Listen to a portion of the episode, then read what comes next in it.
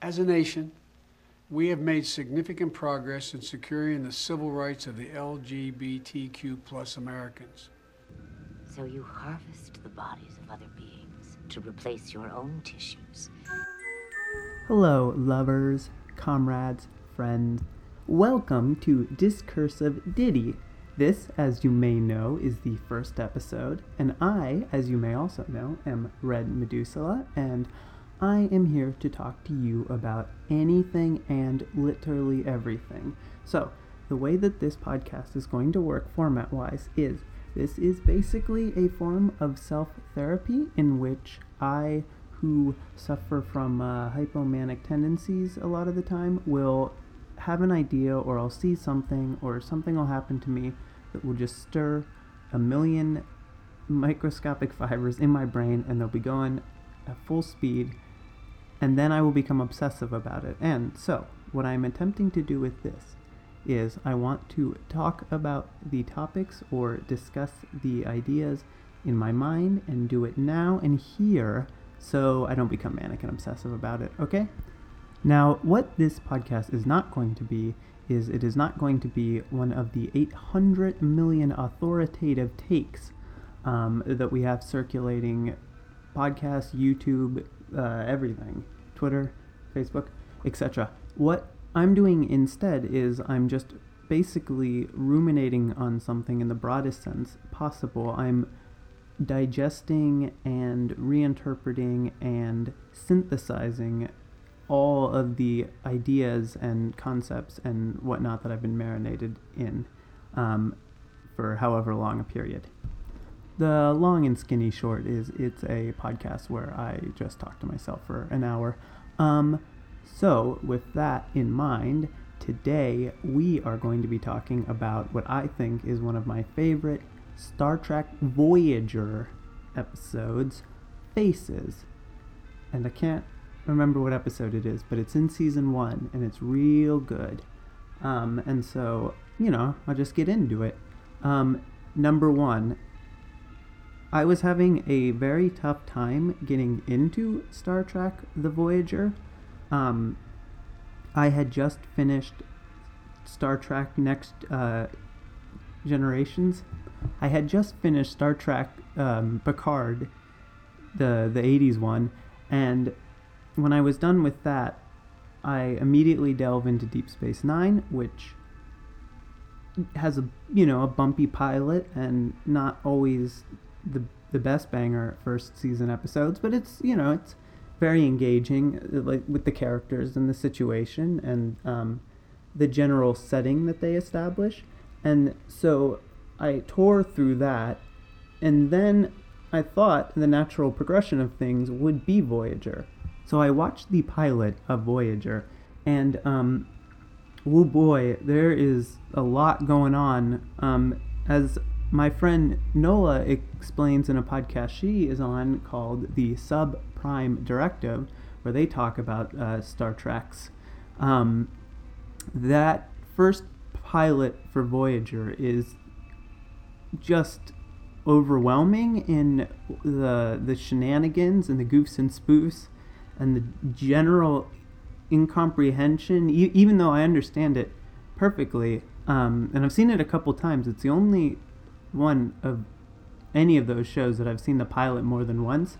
I've only ever seen TNG and DS9 and Enterprise. I've only seen those. Well, that's not true. I saw Enterprise twice. Um, okay, so I couldn't get into Voyager. I basically made it a couple episodes past the pilot, and then I just I got grounded. I just couldn't really find the interest or the direction to kind of invest in it. And I think I skipped ahead to Enterprise, but that also didn't really catch me. Um, and all of this was when I was out to myself, but not out to anyone else, really, and in kind of a dark place the last four years. Uh, and so that was the phase when I was trying to get into those both those shows, Enterprise and Voyager, and I, I couldn't do it. And then now I'm at the phase and phage at the phage from this episode. I'm at the phase of that you know, I'm the first half essentially, not half, but the first like big part of your transition. You know, starting hormones and just trying to you know deal with everything else.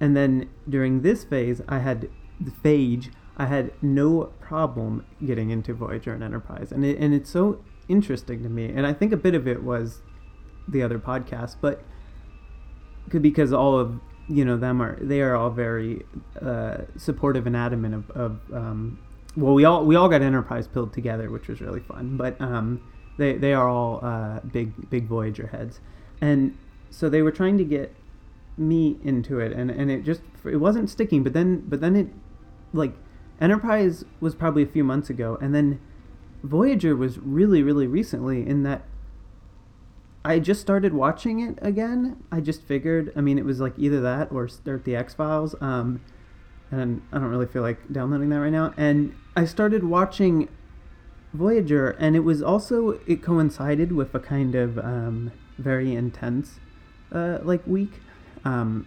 emotions and you know like situation and just like general anxiety and depression and manic tendencies and whatnot. And it was just so bizarre that the two of them completely like Neelix and Tuvok just came together and formed a new kind of greater understanding of each other. I mean, maybe that's like naive to say about a show that was on the UPN network. Um, just the weirdness that Voyager is, the kind of really alien, galactic, galactic in the in the like cosmic sense of genuinely horrifying is is what I would describe Voyager as as a show. It is like grotesque and like unsettling in, in all the ways that I really like Cronenberg for, like Videodrome and The Fly. And I think I kind of knew that, but I think I always thought it leaned more in the camp direction, which it absolutely does, and is why it's such a good show but I had neglected what a weird Odyssey it is, and it, and it is kind of basically the Odyssey. I mean, you have one ship, one crew, getting thrown all you know around the cosmic sea. Slowly, crew members are dying one by one, and it's up to the you know the captain's uh, fortitude and heroic character to bring them home. And it was through that lens that it really kind of struck with me and in the same way that i think when i was first coming out to myself i got really into um, body horror and those kind i mean i've always kind of been into them but i, I got into cronenberg really big and um, a lot of films like that and, it, and it's the same thing where it's just you now have this new tactile sensation of being aware of a kind of it's so hard to articulate, which is why I want to use this episode to try and do it, but it's this idea that when you're transitioning or when you're on hormones, that the entire way you perceive reality does also shift with it. And it's really hard to kind of quantify that to people. I mean, when you talk to other uh, trans folk, they get it intrinsically, but when you try to talk to cis people about it, they don't always understand exactly what it is you mean, or they think you are being hyperbolic or exaggerating in some capacity. But this episode, I think, is all of those concerns. I, I, was trying to think earlier today and yesterday how I wanted to frame the episode because I've been telling people it's an, an like an allegory for for being trans. This episode faces, but I don't know that that's really the right way to frame it. Um, I know on Wikipedia and some other things talk a lot about race that it's you know a, like a racial allegory, which I think personally is a little problematic because the thing is in the episode they separate B'Elanna um, her both her Klingon DNA and then her human DNA. So you get two different B'Elannas. You get one that's full Klingon and one that's full human.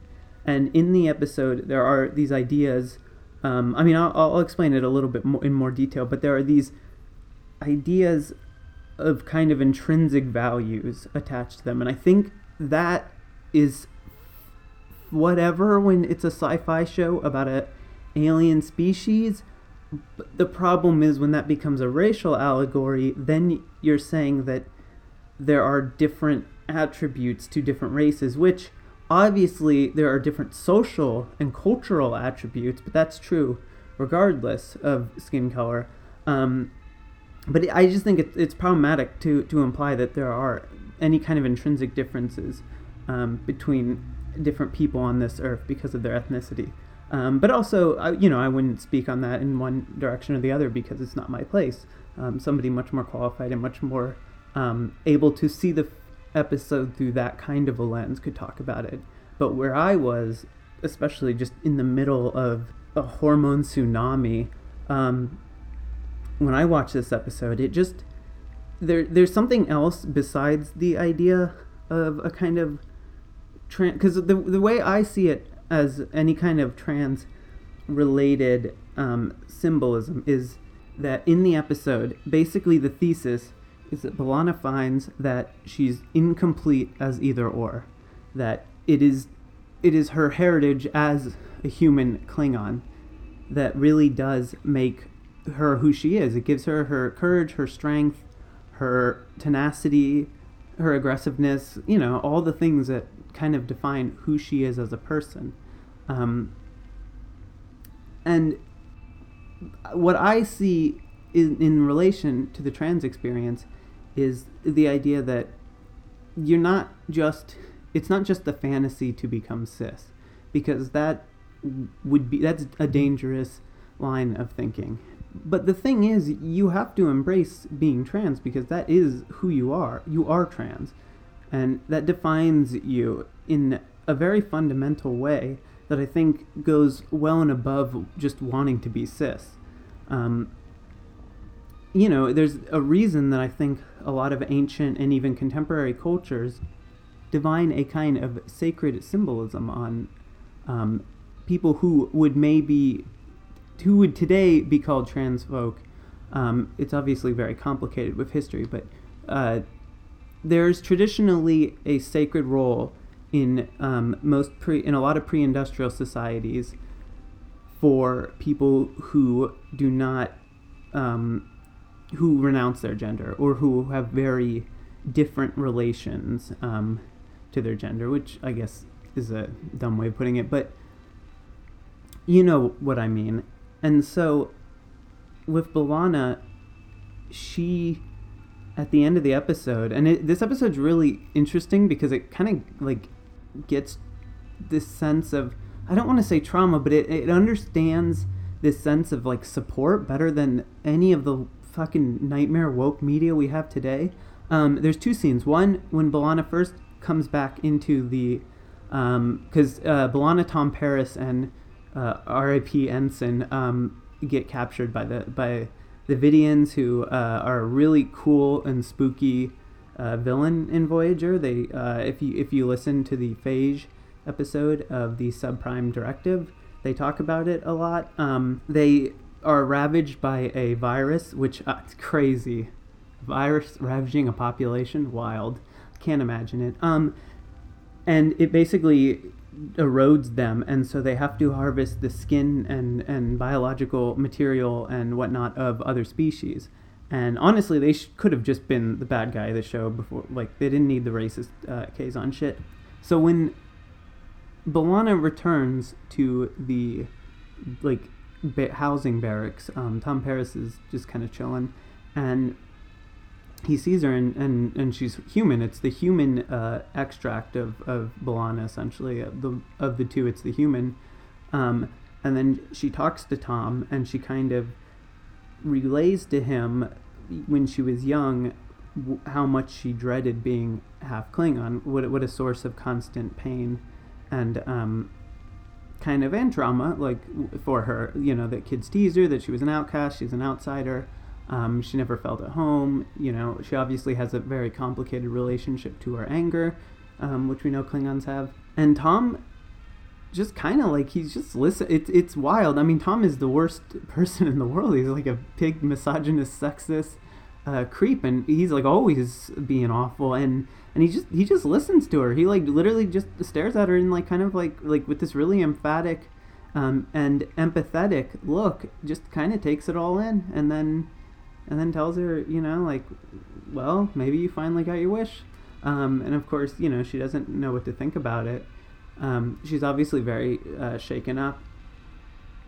And that was that's cool. And then later, uh, when she's talking to Chakotay about at the end of the episode about about basically this thesis that that she's always going to be, you know, who she is in that sense that she'll have the Klingon and the human parts feuding um, within her. Uh, and he he's like about to say something, then he doesn't. Then he's about to say something, and then he doesn't. And then he kind of just like walks out of the room, and it's basically just like, yeah, what do you say to somebody who's going through an intense emotional and spiritual and and and you know journey of their self and and who they are and i think that really resonated with me with where i am in my transition and whatnot is that it's just so hard to talk to people about it. And then when you do talk to people about it you kind of it's not ideal in the sense that like people want to say something when they don't there isn't really anything for them to say other than you know i see you. Well i mean it's obviously it's a cliche now because of the fucking nightmare libs but you know the, basically affirmation is all that you require it sometimes um, e- even if you're frustrated that it's harder to kind of put it all out there in, in a sense and I don't know. So that's cool. That's a really cool thing in an episode of fiction that was on American TV and kind of seems wild that, again, we're in the hyper woke era and you don't see, you generally don't see anything that subtle or nuanced. Everything today would be somebody throwing a party for someone because they're trans, you know, or n- naming a fucking battleship after a trans person. So that's cool. And, and, and I understand that it, it's complicated to talk about this idea of uh, B'Elanna or anyone as, you know, who you are. B'Elanna is who she is is half Klingon and half human, and it's not. That's not. I understand that that's a complicated thing to say when I'm talking about um, transitions because in the very name, transition, transformation, it's the idea of a trans person or you know queer or non-binary or whomever becoming who they would want to be or who they see themselves as always being. And, and I think that's why I don't find it a, a troubling comparison because when you're trans, you are always trans. And if you were trans before you came out, you were most likely cis identifying. The thing is, if you are trans, you are trans in your soul, and everything else emanates from that point outward. And, and that's it. And I mean, and that's kind of the same with B'Elanna. She's born half human, half Klingon. She is born and you know, her everything emanates from that point. And hell, you know, if B'Elanna wanted to stay one or the other, more power to her. If she wanted to just be human all her life, or if she wanted to just be Klingon all her life, you know, good on her. It'd be cool if she was just Klingon. Um, I really like the way she talks in this. Um, I just um, rewatched one of my favorite DS9 episodes, which is The House of Quark. And um, I really like Grilka. She's probably one of my favorite characters in that show. She's a queen. Um, and I like the way she talks. I think it's the fangs. I think it's the um, the the fangs that they have to wear, wear that give them a weird affectation. But I think they're also doing one. And and Roxann Dawson really does a wonderful job with hers. She she just does it really really cool. It's it's really interesting to the point that if this show had just split either this show could was had not just a win-win scenario, it had a three-way win scenario. They could have made anything could have happened at the end of that episode and it would have been good. She could have become it could have just been the Klingon B'Elanna that we only have. Amazing. Excellent. It could have just been the human B'Elanna really good. She had her acting was so incredibly emphatic uh, um, as a human, or it could have been could have been B'Elanna, who we have, or it could have been you know the, two of them chilling on a ship, chilling on the Voyager. All, all of them, good scenarios. All of them were fun. Because I think she was able to really divide herself um, acting wise and that, that's why i want to bring attention to when she is a human. Because there's a certain amount of vulnerability that she displays. And i think that is also what was really resonating with me when i was watching it because you know obviously being a trans femme or a trans woman when you are moving in the us power dynamic you're moving down. Um, you know we live in a pretty inherently misogynistic uh, class culture. And when you embrace the feminine when you make um, femininity your personal project it is seen as weak because women are seen as weak and the thing is that in the hill dog uh, obliterate libya mania kind of stance of like liberal feminists they think the counter to that is only to ch- to project strength is to you know be like a girl boss who who basically is just the woman equivalent of a male autocrat. And what's so dangerous about that and what I think a lot of people on the left have been trying to do recently and and for maybe the last like 20 years or so is to build a space for radical femininity that being I mean you are vulnerable in so much as I mean, in, in so much as everything, it's a, a, a vulnerable position in an especially brutal and hostile society. And the thing is, it's nothing to be ashamed of. It, it honestly, it's something to be proud of, especially if you're doing it at the explicit detriment of uh, the ruling ideology and that's the way that I've always looked at it, and that's kind of why it's always been a, like a mark of pride for me. What I really like is that B'Elanna, when she's human, her arc is obviously that she she doesn't really have a lot of uh, courage. That she's she's pretty like afraid, um, which is reasonable because the Vidians are nightmare people, and they cut the other ensign's face off in the most grotesque scene in the episode. Oh yeah, I guess I should say the the the doctor that's working on B'Elanna, on the Klingon B'Elanna specifically, has a big crush on her, which is understandable because Klingon women are um, bays. So B'Elanna is human, and and she, you know, when when she's confronted by a bunch of fucking ghoul Biden-looking uh, Vidi- Vidians, she she's very spooked. Then she breaks down to Tom a bit about it, about this state of uh, being weak and vulnerable, and the Klingon side of her also accuses her of this you know, without me, you'd be nothing. Uh, I'm the only one that gets us through anything. But then, the the kind of the the, the you know the, the these shows from this period are, are very I, am appreciating very much in my advanced age of early 30s um, that they do something that just has absolutely been uh, scourged from the face of the earth of modern um, television and entertainment. They're they're very like stage plays. Like they're, they're we, we've also been watching uh, in, in our apartment uh, Murder She Wrote, and, it, and it that one everyone really appreciates because it's you're watching like these stage plays kind of. They're episodic series, even if they're joined by you know Voyager has an overarching kind of plot, but they're episodic. And the thing is, because of that, then you've got to hit all the beats in that episode because I mean that's what it is. You, you know you can't I mean, it's you watch a show like Stranger Things, and it's just it's pathetic how much they they rely on just gimmicks and and and and teases and and they un, don't resolve things. And it's just like why, why would they in an episode? The episodes are just for those shows just killing time you like Watchmen. I'm sorry, any of them. I mean, Watchmen had that really good uh, Tulsa episode, but you know, they're just the thing is that they, they're they're they're so overarching. There's so many interconnected threads. You're you're just trying to get to these big plot resolutions. That one episode is. I mean, there are episodes of Boardwalk Empire where like nothing happens, where they don't do fucking shit, and it's just like, why would they? You know, they're just they're just treading in place, just waiting to get to that final. And obviously, you know, there's a lot of enjoyment in watching a complete narrative in that sense.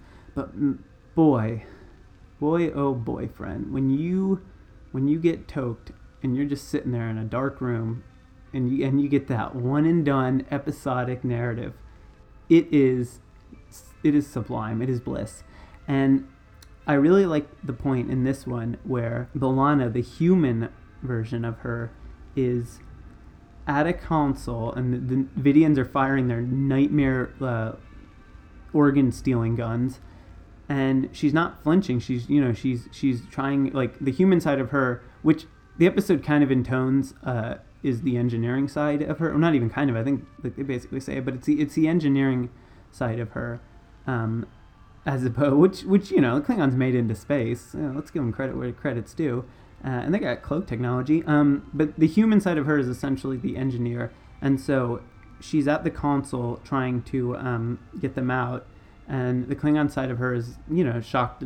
She's not even like wincing at these death plasma pulses that are flying by her, and she's just like, you know, I, am I'm too busy to be scared. I'm I'm doing my job, and you know, I, I like that they gave both of them, and also that the the arc with the Klingon side of her is that she kind of, you know, she she has to stop looking down on the human side in so much as being like a weak, pathetic. And I like that. I like and then of course like i said there's that mo- there's that aw- i mean star trek shows at this time are just real good with that final pithy moment that just you know i mean ds9 is, is probably king of the castle. Um, they have so i mean the the scene where odo comes in and tells Sisko and the rest of the uh, officers um, that the changeling he killed said that they are already like they've already lost the changelings are everywhere Star Trek is really good at that, and that you get that final one here with Chakotay.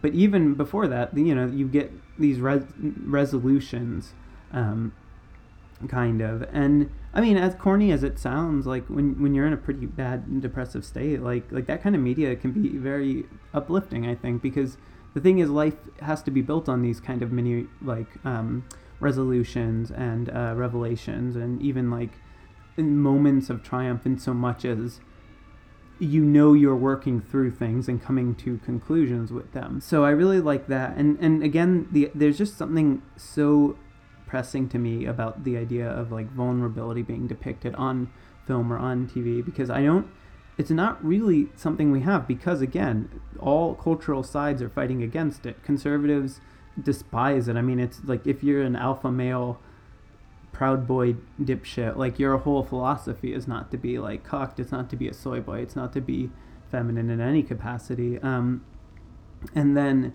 on the other side are the hill dog uh, Harris people who think that you know that women are all Rosie the Riveter.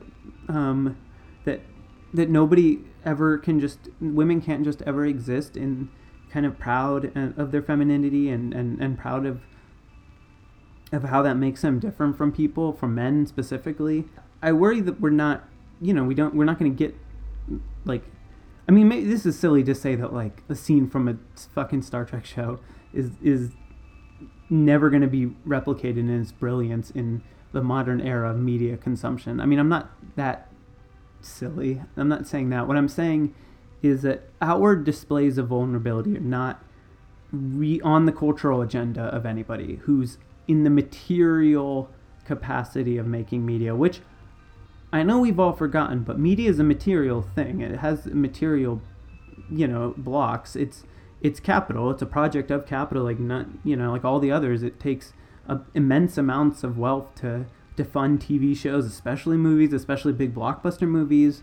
Um, you know, we get on the left. It's it's all about is this good? Is this bad? Is this character problematic? Is this character problematic? And and obviously there's a there's a place for all of that. Of course, what I'm saying is that you have to remember that behind them are literal ghouls, demons. Even if it's good, even if it's a good piece of media. Hey, I I love Birds of Prey. I think Doom Patrol is one of the best shows that's ever been on TV. And I you know I love Star Trek, but like you know the people who made the who finance these maybe not made them always but who finance them are by and large literal demons. And I can't not think about this when I watch media because I think we all need to kind of be thinking about it. But at the same time, then I have no problem just completely diving into something and immersing myself in it and, and just kind of using it as semiotics, using it as language, using it as discourse. And, and that's also where I don't really see what the end goal is of the political project of trying to suss out what is good media, what is bad media, what is problematic media, what is not problematic media, is at the end of the day, I mean, it's all just media. It's it's it's, it's a material thing and it's a dead thing. It, it doesn't speak. It only speaks when you press play. It only speaks to you.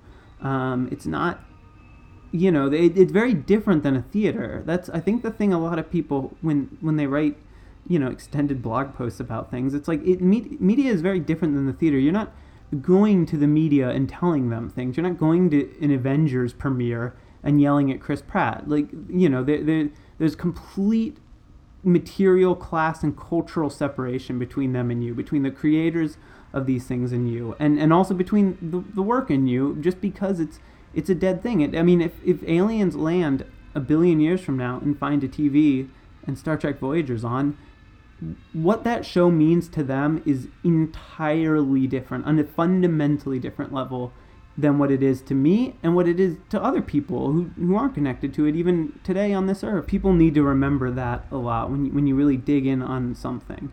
Because, um, I mean, listen, I'm not even opposed to not banning things. I, I, think some things should be banned. I, I don't think, like, anyone needs to read the Turner Diary. I'm, like, absolutely not opposed to stuff like that, but it's just, all right, I'm, I'm going way off on a tangent. You know what?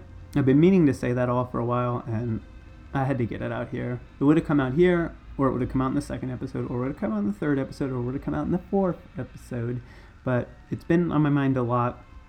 Uh, I've been on Facebook too much, and it's been ruined to the surface. So I got it out, and that's what this podcast is all about. It's all about me just talking to new one, except the NSA agent that is tasked with monitoring me. Hey, Larry. The other thing about this episode that kind of had my mind percolating was this idea of I mean the episode doesn't re- isn't really about I mean it's, it's a bit of an extrapolation but but I'm going to make it obviously but it's this idea that when you transition you are a fundamentally new person. I mean, humans are fundamentally new people pretty frequently in, in kind of the grand scheme of things. Um, I mean, our bodies regenerate at a rate that would, I think, is it 10 years? I, I forget, but it basically would constitute essentially a new person um, in, in the broadest sense imaginable.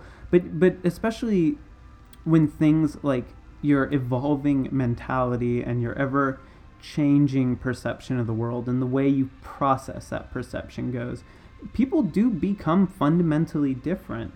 I mean, that's a thing that I guess would be like a break from whatever the thesis of the episode is, in that, like, when you transition, you do become a completely different person. Um, actually, no, I guess it still applies. I mean, B'Elanna as half Klingon and half human is a completely different person than B'Elanna as human or Klingon. Um, and I think that's why I've had a lot of difficulty in reaching out or maintaining relations with um, people from my past, especially the further back you go. I, I want to, and I, I want to engage with those people, and I want to trust them, but I just, it's so hard to articulate just how different things are, how different I am, how different I feel, that it, it just becomes daunting. It becomes overwhelming. Um, and, you know, a little personal tid, um, after I watched that episode, I got hit by a real bad um, mood wave, and I was just basically curled up in a ball crying for a while. And but you know what though? It was cathartic. I mean, it always is. You know, I'm, I believe in uh, the cathartic purging of emotions. I mean, if you don't, you're a sociopath. And you know, this episode helped make it a little more cathartic.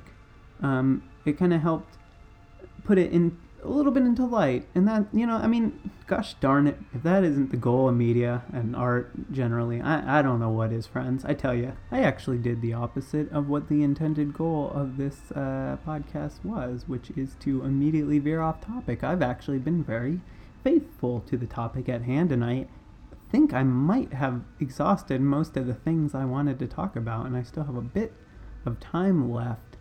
Wow. That's a that's a win. One win. My first day of my first day of work at podcasting.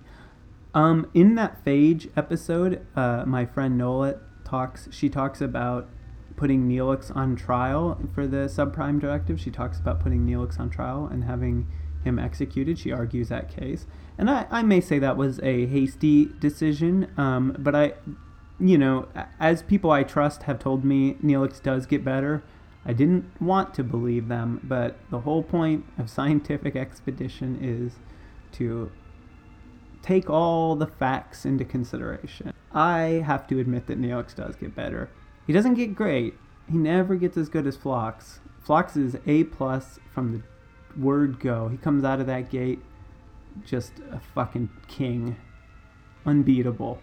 Neelix is a monster, uh, but he does get better. And, and honestly, I mean, I, I'm at the episode where I just finished the episode where he's being a total narc. He, he's hanging out with his cool Talaxian friend who's like, yo, Neelix, let's go do some cool drug deals. Let's go chill. Let's, you know, steal some warp plasma um, for me from Voyager.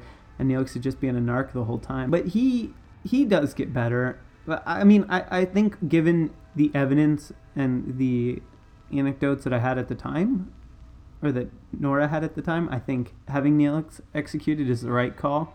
Um, I guess it's good Janeway didn't do it because he does get a bit better. Um, in one episode, he just declares that he's a journalist, which, okay, if, if you're listening to this, well, if you're listening to this, hi, thanks. I appreciate it. If you're listening to this and you have not seen any Star Treks, or, or even seen Voyager, this must sound very peculiar. Um, and even if you have seen Star Treks and have seen Voyager, this is still going to sound insanely peculiar. Neelix, one episode, just decides he's a journalist, just out of the blue. It's never happened before, it's never come up since.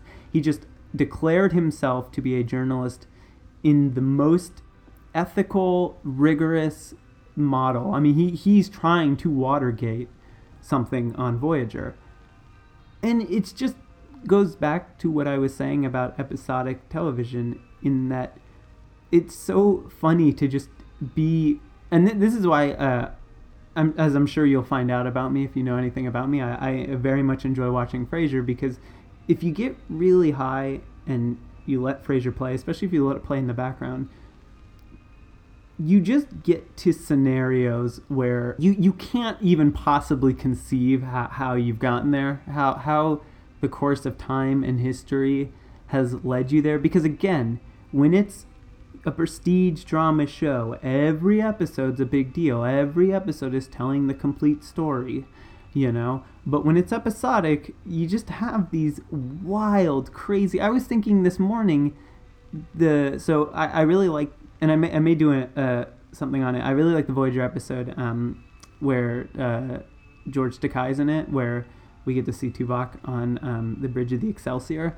and I think it's a really good episode. And obviously, they did that episode in commemoration of uh, TOS, while DS9 did um, Trials and Tribble-ations. And it's so funny to me that the Voyager episode is this very serious, um, very interesting, and very good kind of like uh, scientific drama mystery plot. Um, it, I won't even ruin it for anyone who hasn't seen it. It's it's really good um, and I highly recommend it. But then the DS9 one, this, this is the same franchise, same same studio, like same more or less the same, like ex, like head people doing both of these shows, and it is just about them going back to Captain Kirk's time and just spoofing and goofing, and that's it. That's literally it. There is a plot. There is like a ticking time bomb. But overwhelmingly, that episode is just full of them all having a blast. They're just crashing around a Kirk era space station, the one from the Tribulations episode, and they're just uh, O'Brien and Bashir get stuck in a turbo lift because they don't know that it's not voice activated. And the first thing they do is they start tearing the wall apart to try to and play with the wires. It's it's incredible. O'Brien wants to buy Kirk a beer, but it's also not Kirk. It's just some unnamed background nobody, but he's convinced that it's Kirk and Bashir keeps quizzing him on it. Worf clearly looks like a Klingon, and they just put a do rag over his head. And then they they make a good joke about all the Klingons there that don't look like you know next gen Klingons. Um, I mean, I won't ruin the whole thing, but it, it's real good, and it's just episodic television. That's how you get the goods. Doom Patrol comes real close. Doom Patrol is not episodic, but it, it might as well be. It kind of really straddles the line. Doom Patrol is actually probably, I think, the only thing, the only kind of format you can do now because like I said, I think Prestige is just dead. I think it's a dead, dying, bloated U.S. imperial corpse of a genre. I think it sucks, and I think people should stop watching it. And what I think you should do, or anyone would do, is something like Doom Patrol, where it is an overarching like story. Like Doom Patrol has like a macro narrative, and then also each season has like, like like a its own narrative that is very usually very tied to the macro narrative. The second season's real good, and then each episode is just kind of different interesting situations that happen to the characters to our characters as they're both exploring themselves and as they're both like exploring and trying to get to their own resolutions with like like I said both the macro and the like slightly less macro plot of the season and the show generally. You know, it's very it's very DS9. It's it's very good, but it's you know, it's it's very it looks really good. Um the jo- the joke is the the humor. It's the only time I've ever seen vulgar humor on TV recently done even remotely good.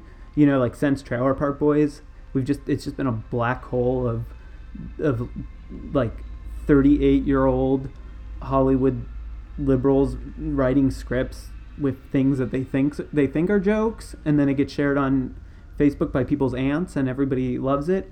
But Doom Patrol is really good and funny. It the the vulgarity is very I mean, it's obviously gets a lot of Grant Morrison in it, but the vulgarity is just it's just funny. It's just funny things happen. Or they're smoking a joint like like in a little tiny miniature town, and that's just like kind of a funny sight gag. There's a lot of funny sight gags. Um, Robot Man is kind of always funny, just like the way they got that body to move and the way like Brendan Fraser does the kind of affectations are always very good. They're never annoying. I mean, that's the thing is that show could have so easily been just like a really obnoxious I mean, you know, the thing is, you watch a movie like Captain Marvel, and you just think that like the culture industry that Adorno and Horkheimer prophesized has not only come true, and hypernormalization is not only here to stay, but like all of these things have come have become so true that they've melded into the walls, and, and it's the only reality we know anymore.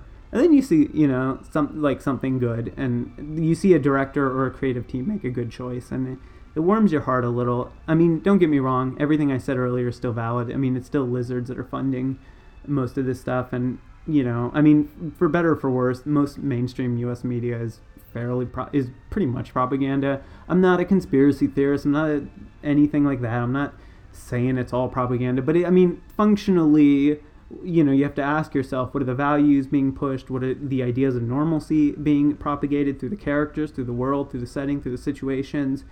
and in that capacity, you know, what are the passive politics? That's a big one, you know.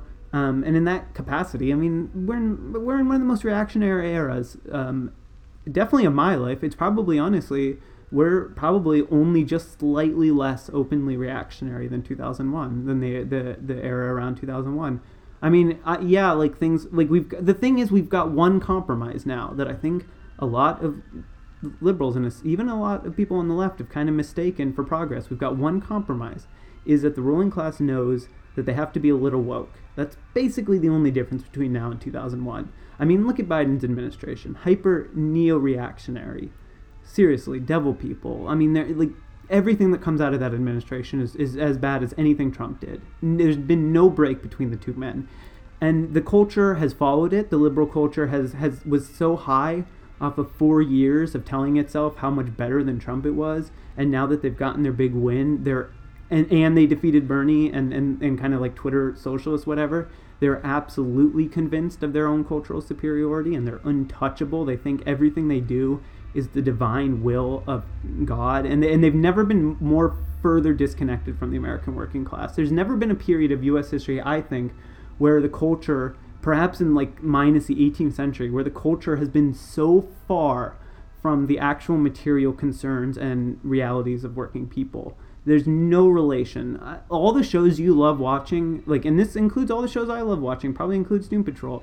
Everything you enjoy watching is made, especially on the, the further up you go the line, which is like a film term, um, when you get to things like like writers, producers, directors, um, editors, people who, who hold sway over major creative decisions of a work the further you go up that line i mean those people's politics and those people's reality nothing like yours. They don't share the same concerns you do. It doesn't matter how woke their show is. It really doesn't at all. They don't have any of the same values that you do. Sometimes they do. Okay, occasionally you know especially film i think is is because television is such a regulated um, kind of just wasteland now of, of, of just everyone trying to outdo the others, chasing some kind of fake algorithm. That I think really movies are the only place you get people um, like Boots Riley, like who who can make good independent left films, you know. But it it's rare and yeah, I don't know. I mean, it's it's depressing, obviously. And so that's the kind of cultural apparatus we have. And I just described the political apparatus, which, as I said, neo-reactionary Democratic Party, neo-neo hyper-reactionary Conservative Party. Yeah, that creates a cultural political environment that I think is is is highly conservative and reactionary. And like I said, the only compromise is, is the wokeness. And, and I'm sorry, we get nothing out of it. I don't get health care from people being woke online. It doesn't give me anything. It doesn't give anyone anything. It, it's purely an affectation. And and I know that's a bad word, and people are gonna take you know offense to it. I, I'm not saying that we shouldn't have disciplined leftist political practices. I'm quite the opposite. To just make sure that I'm not stepping on anyone's identity, that I'm not forgetting anyone, that I'm not overshadowing, that um, I, I cancel. I mean, the thing is, you don't cancel celebrities; they're all canceled. There's a few that maybe are okay, but for overwhelmingly, you have to assume these people are fucking ghouls. You can't, like I said, all the facts. You know, to quote Tuvok, the logic would state that they're all guilty until proven otherwise. So.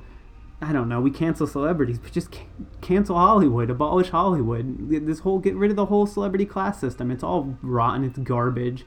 Um, and, and I'm sick of hearing about celebrity queer people. I'm sorry, it doesn't really matter. It's the same thing. It doesn't get anyone health care. And I can hear someone already screaming, wow, representation matters. Has it won us anything? In 30 years, has it gotten us anything? What was the last big progressive victory? Gay marriage? I mean, what? It's nothing. We've got nothing. They're giving us literally nothing. They're not even giving us good media anymore. All the shows suck. Movies are terrible. We're not even getting music's really good. You know, again, that's mostly people doing their own thing. We're not getting anything. You know, and and the thing is, I'll watch a show like Voyager from the '90s, '90. Um, I think the, the, episode where they go to LA is '97, um, which I think is two seasons later. But you know, I'll watch those and I'll and I'll der- derive all kinds of things from it because it's a text, it's media, it's it's something you engage. Whether that means you engage with it in a good, bad way. I mean, I don't watch, you know, Birth of a Nation enraptured by the story. I watch it almost entirely critical, but also from a historical perspective. And, you know, I'll watch this episode and, and kind of just really help process and understand who I am as a as a trans person. And I'll take that over the new H, some new HBO show that's going to be, or not even. Let's let's say it's going to be a Disney Plus show. It's going to be about um, a trans duck and everyone's gonna it's gonna they're gonna disney it's gonna be the guy who's gonna direct it is gonna be some jeffrey epstein associating uh, chum. It's gonna be funded by the devil them, himself. But like you know all disney i mean it just bothers me how easy it is these days. All disney has to do is put out the pr a few everyone will bite everyone will start sharing and go oh my god i can't believe this this is huge. And then it makes an obscenely disgusting corporation, which, can I remind you all, Disney has been real bad lately. They fucked up the pandemic. They did real bad. They treated people like shit. They made their fucking employees come into a death park in the height of the fucking surge in Florida. They laid off a bunch of people. They gave their executive bonuses. Fuck Disney. And if you defend them, fuck you too. Um, they're gonna. The Disney is gonna.